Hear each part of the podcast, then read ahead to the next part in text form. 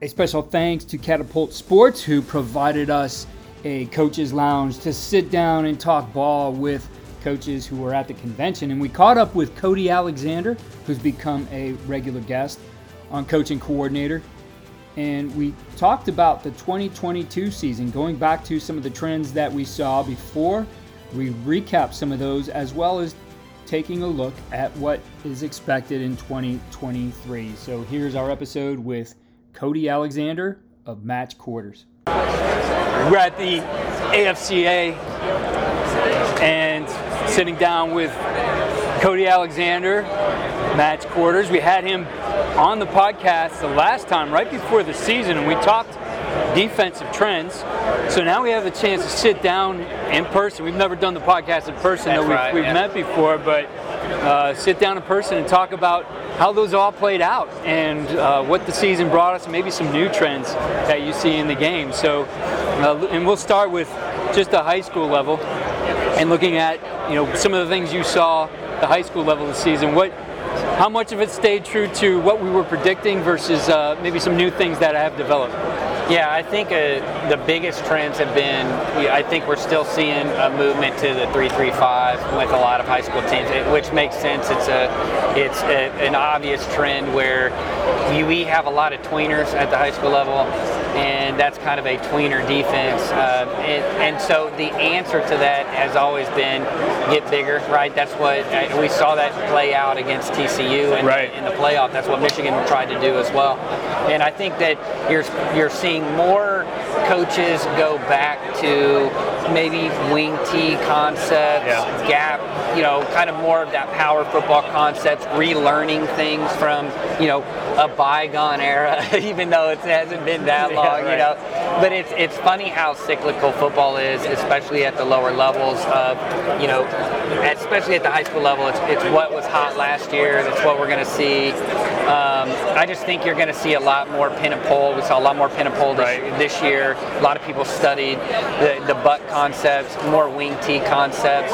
How can we get bigger personnel usages? Um, and I, I feel like at the high school level that that meshes well with the the evolution of more high school defenses running more of these hybrid schemes, especially like the, the odd stack. Yeah, so so obviously with the odd stack, you're taking advantage of athleticism.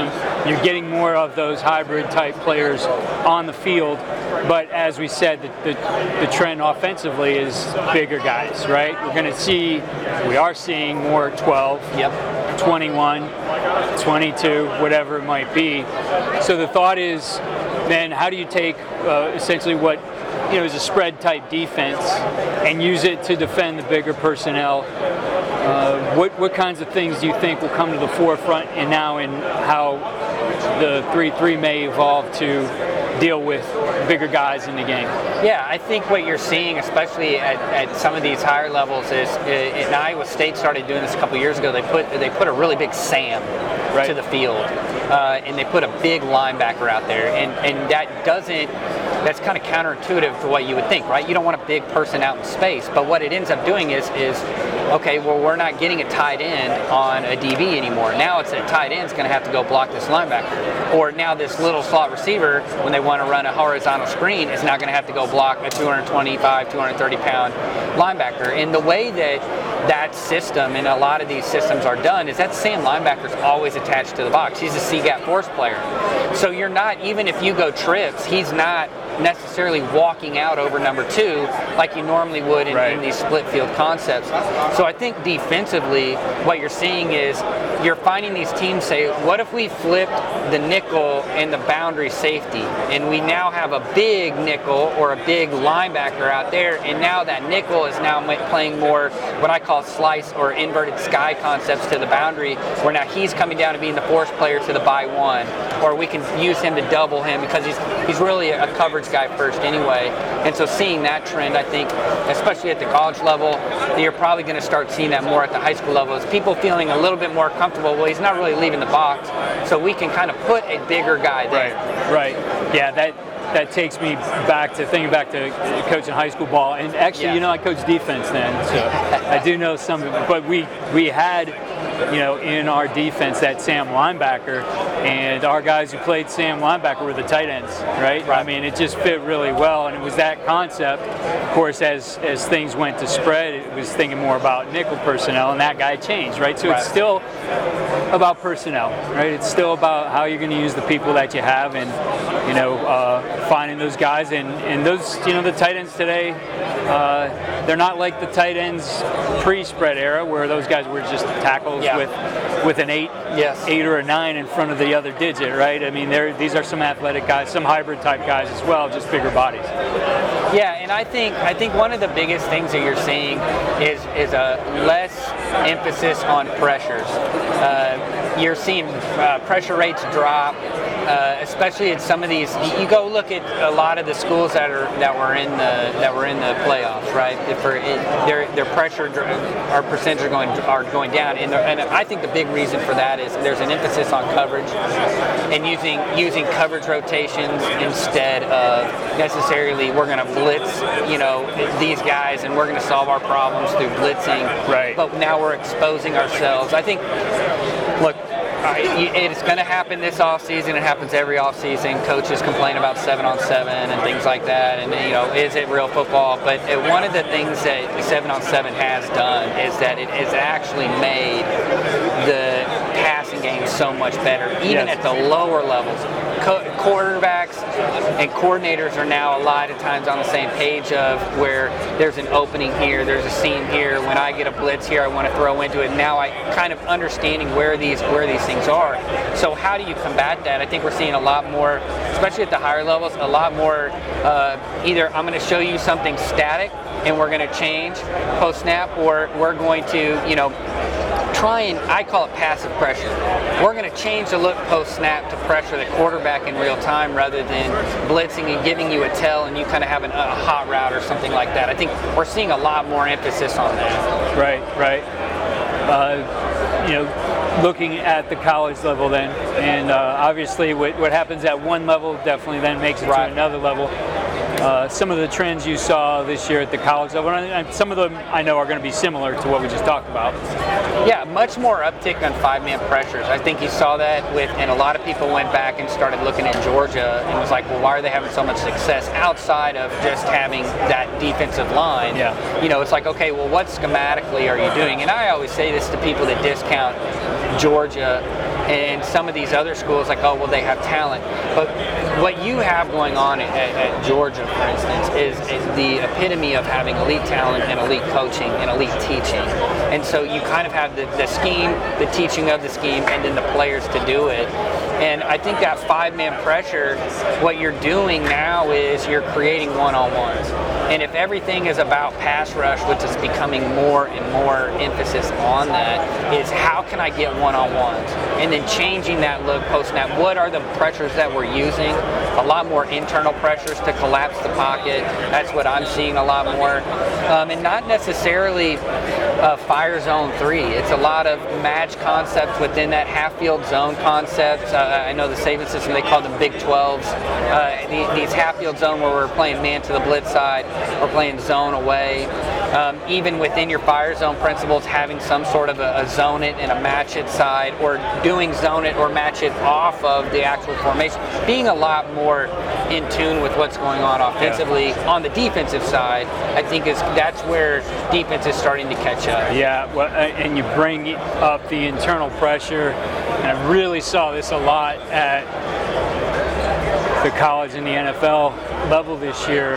That uh, those internal pressures are are pretty important. Um, NFL, you see it a ton. Their their protection help, right? And being able to handle, you know, a Myles Garrett off the edge or something like that, right? They're that they're they're dedicating that help, making sure that they're not getting it from the edge. But I, I see in quarterback play so much more guys just getting good at stepping up into the pocket and having their space to throw there. So if you could get some good internal pressure, uh, along with you know, de- you're dedicating guys to protect the edge, but now there's there's stuff inside. It gives you some chance for success, and um, those guys just like to step right up into it and still maintain their status as a passer, right? Not get their eyes down and, and panic and run.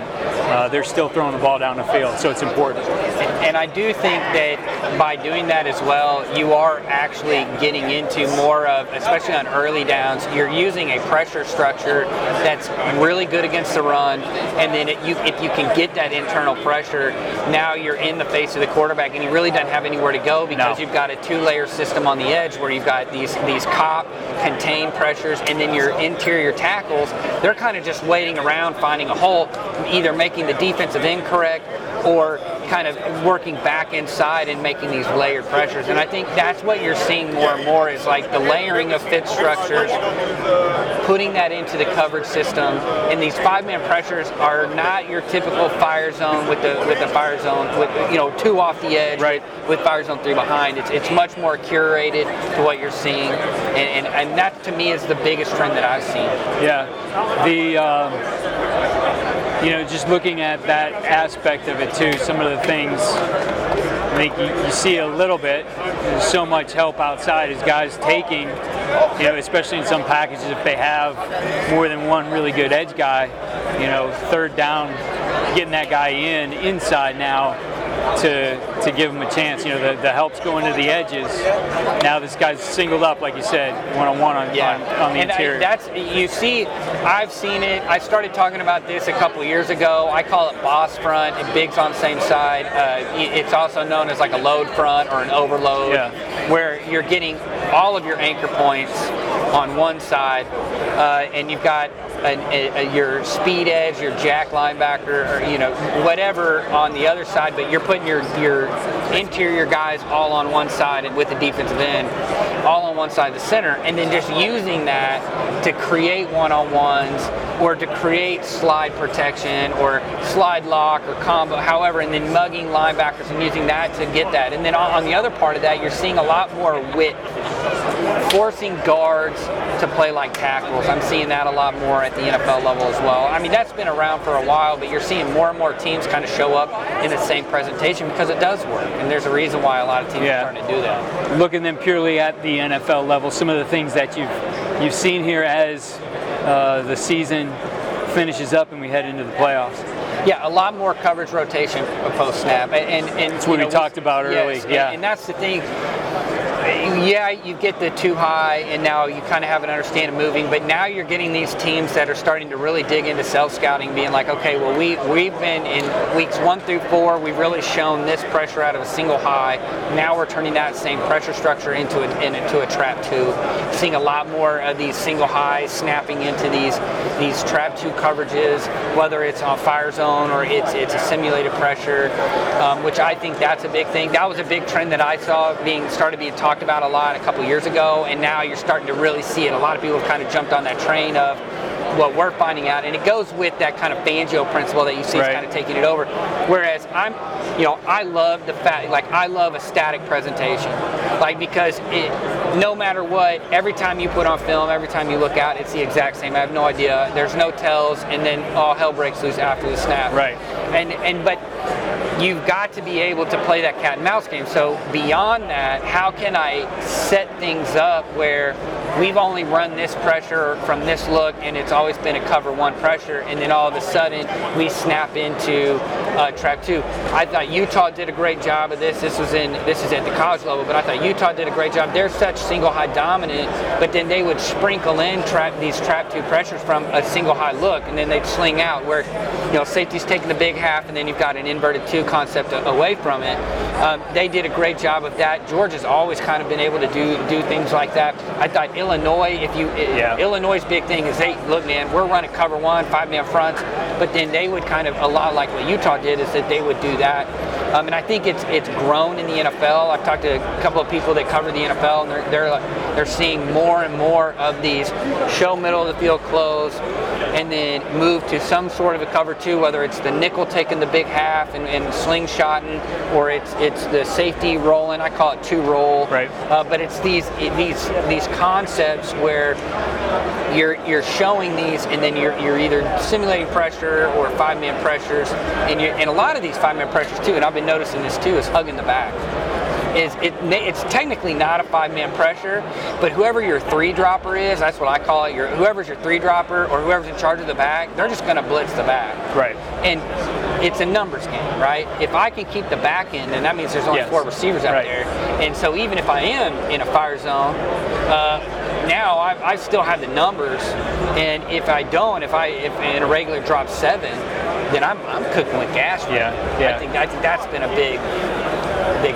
For sure, and obviously back set matters with that, and we went through that period where it seems like just about everybody went to pistol Yeah. to avoid that. I know that's how I made the transition to pistol is because we were the you know they were they were blitzing the back set. So uh, do you think that's something you're going to see more pistol moving forward? I, you know, I actually don't, and, and the reason why I don't think so is, and now pistol guys will argue with you with this, but I, I, I really think if you go and you talk to a lot of these coaches, one of the hesitation to going to pistol is, is protection. Uh, you, you lose that protection. Um, it, you also, it's much harder with a lot of these quick motions that you're seeing now, with like jet motions and things. How do you give the, how, you know, it's a, the timing of the back deep is now the lead blocker on some of this stuff. How does that work?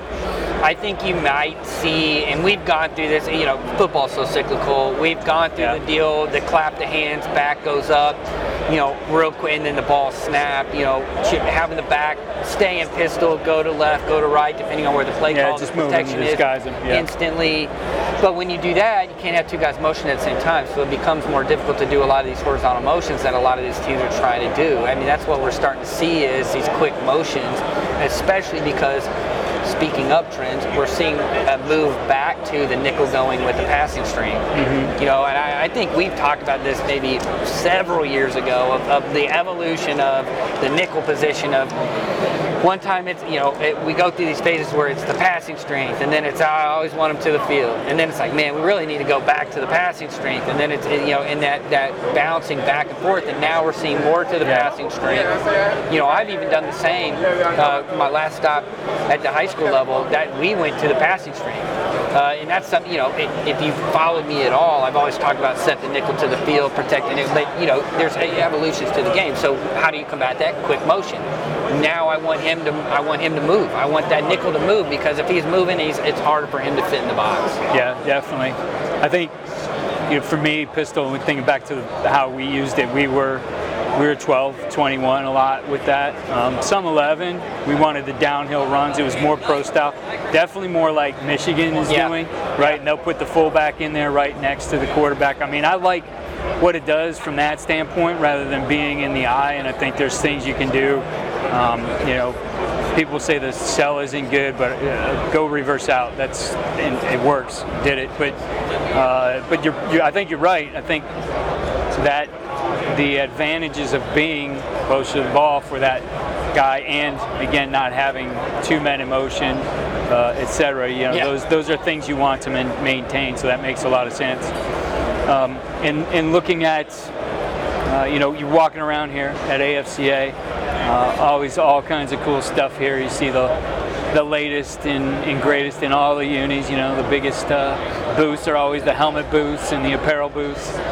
Um, but there's a lot of great stuff around here, tools for coaches, and the technology really that seems to just be growing at a rapid pace. We saw that, right? Co- Yeah. COVID kind of changed everything in that regard. Um, what are some of the things you know you see in, in terms of, of trends using some of the tools that are here?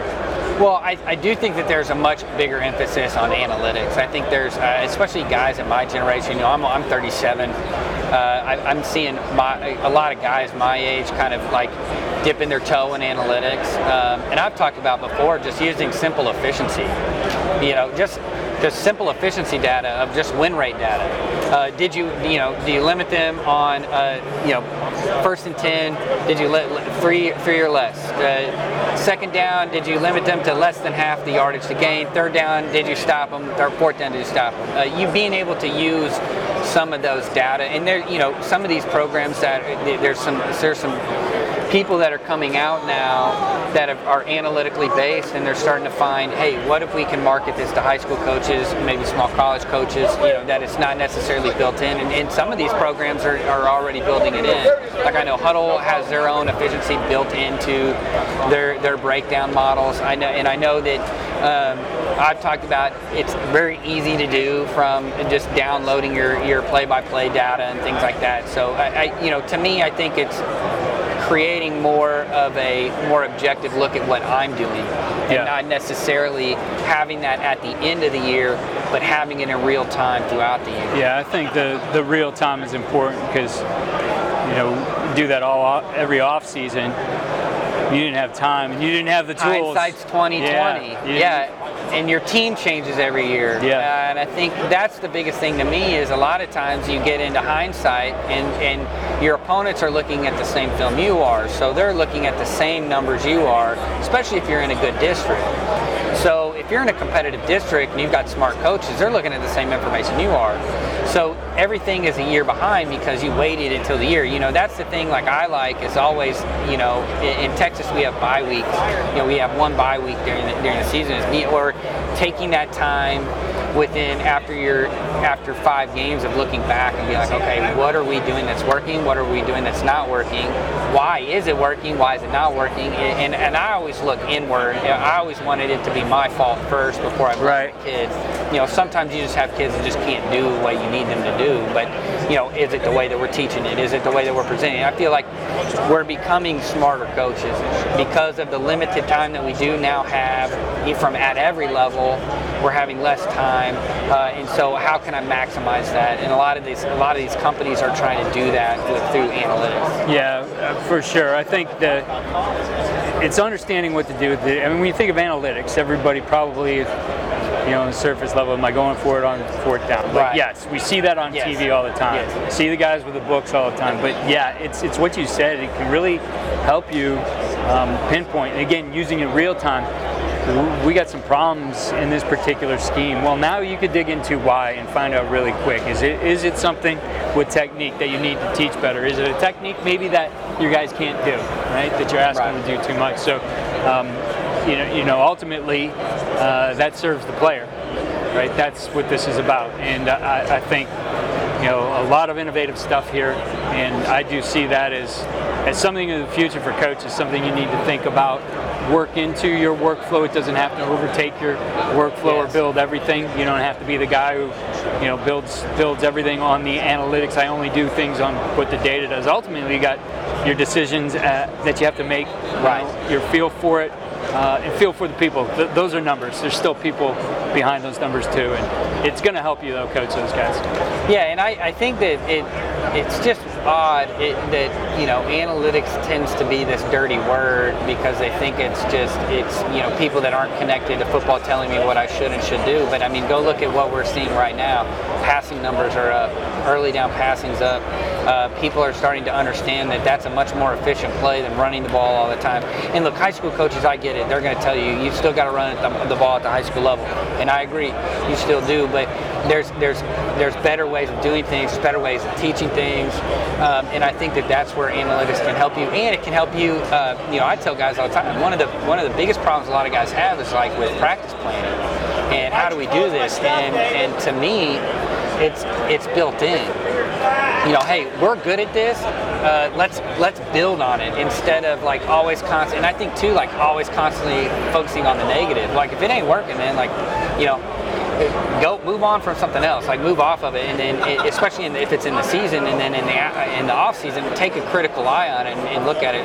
How are we teaching it? How are we implementing Right. it? You know, what? How are people taking advantage of the scheme that we were that we were doing? Yeah. Well, it, it definitely, you know, allows you to make those decisions and move things forward uh, in a smart way, right? There's definitely the tools available. So, uh, 2023 for you in match quarters. What are things looking like? Tell us a little bit more about the things you're doing here in the new year. Yeah, you know, I'm just I'm, I'm trying to do uh, more consulting uh, with with other people all around the country. Uh, building the Substack, uh, which is where you know a lot of a lot of my things are housed.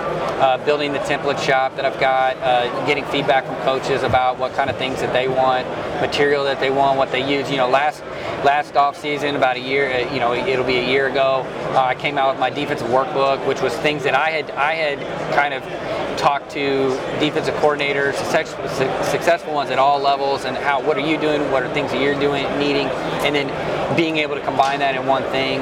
Um, I just got done with uh, my sixth book, the Hybrid 425. It's been a project I've been working on for about a year and a half, kind of putting things because that's a, speaking of trends. right. you know, the four, going back to a four down, but not the 425 of old, like especially like the 425 that I I came in at Baylor with, or like the you know what you know Narduzzi's been running forever, Gary Patterson 425, but like kind of a modern iteration of it of right. being able to mix odd and even spacing. How do you do that? How do you apply? You know, because I got I started noticing this a year ago was like coaches were asking me I, I really like these creepers. I really like these simulated pressures that I see in these odd fronts. How can I implement this in a four down without just making it in a five man dog? Because I already have those. So how can I mix that up? Right. How can I get close the B gap in unique and different ways? And, and that's what you're seeing. I think a lot of a lot of in the college level, and then it's been around in the NFL for a sure. long time, just because your your interior guys.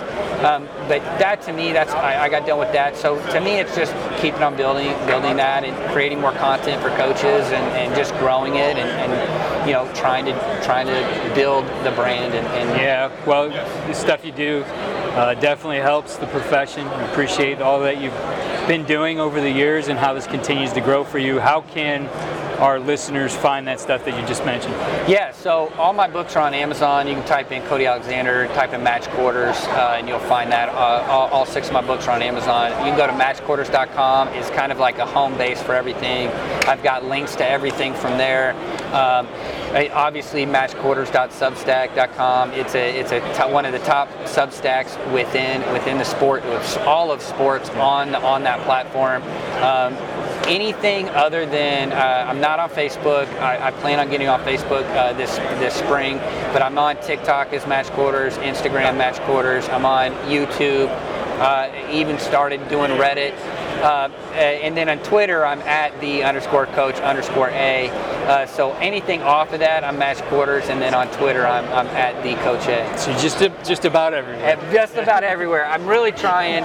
Uh, you know, it's funny is, is that football has such a broad stroke. Uh, you've got young guys that are coming out of, right out of high school and that they're nerding out about football and they want to be a football coach and they're going to school to do that or they're playing college ball. And then you've got coaches that are that are in their 20s and they're they're GA and, then you, or they're they're just starting out. And then you got guys at my age and then older. So like I'm just trying to get the content everywhere, wherever it is, whether it's TikTok, Instagram, Twitter. Those are kind of the big ones, and Facebook. So I'm, I'm, I'm gonna try and get on Facebook this spring. So it's coming. So just be patient. Great. Well, I appreciate you taking some time here to sit down face to face and talk. It's nice to do with you, and, and certainly we'll have you back again sometime to talk about what's trending for the next season. That's right. Always a pleasure. Thank you. Thank you again to Catapult Sports for providing the space to talk with coaches. Check out all they're doing at catapultsports.com. Follow what we're doing at coachingcoordinator.com and follow me on Twitter at Coach K. Grabowski.